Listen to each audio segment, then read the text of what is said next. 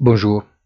Bien sûr, il n'y a pas de rendez-vous plus important dans la semaine que la réunion du Federal Open Market Committee qui mercredi confirmera si la Fed a décidé ou non de faire une pause.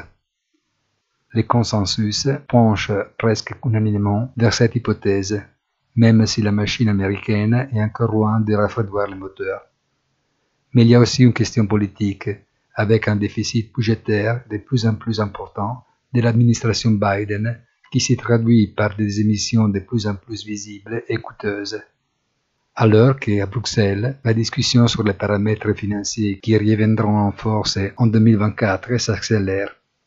Bonne journée, rendez-vous sur notre site easytradingfinance.it.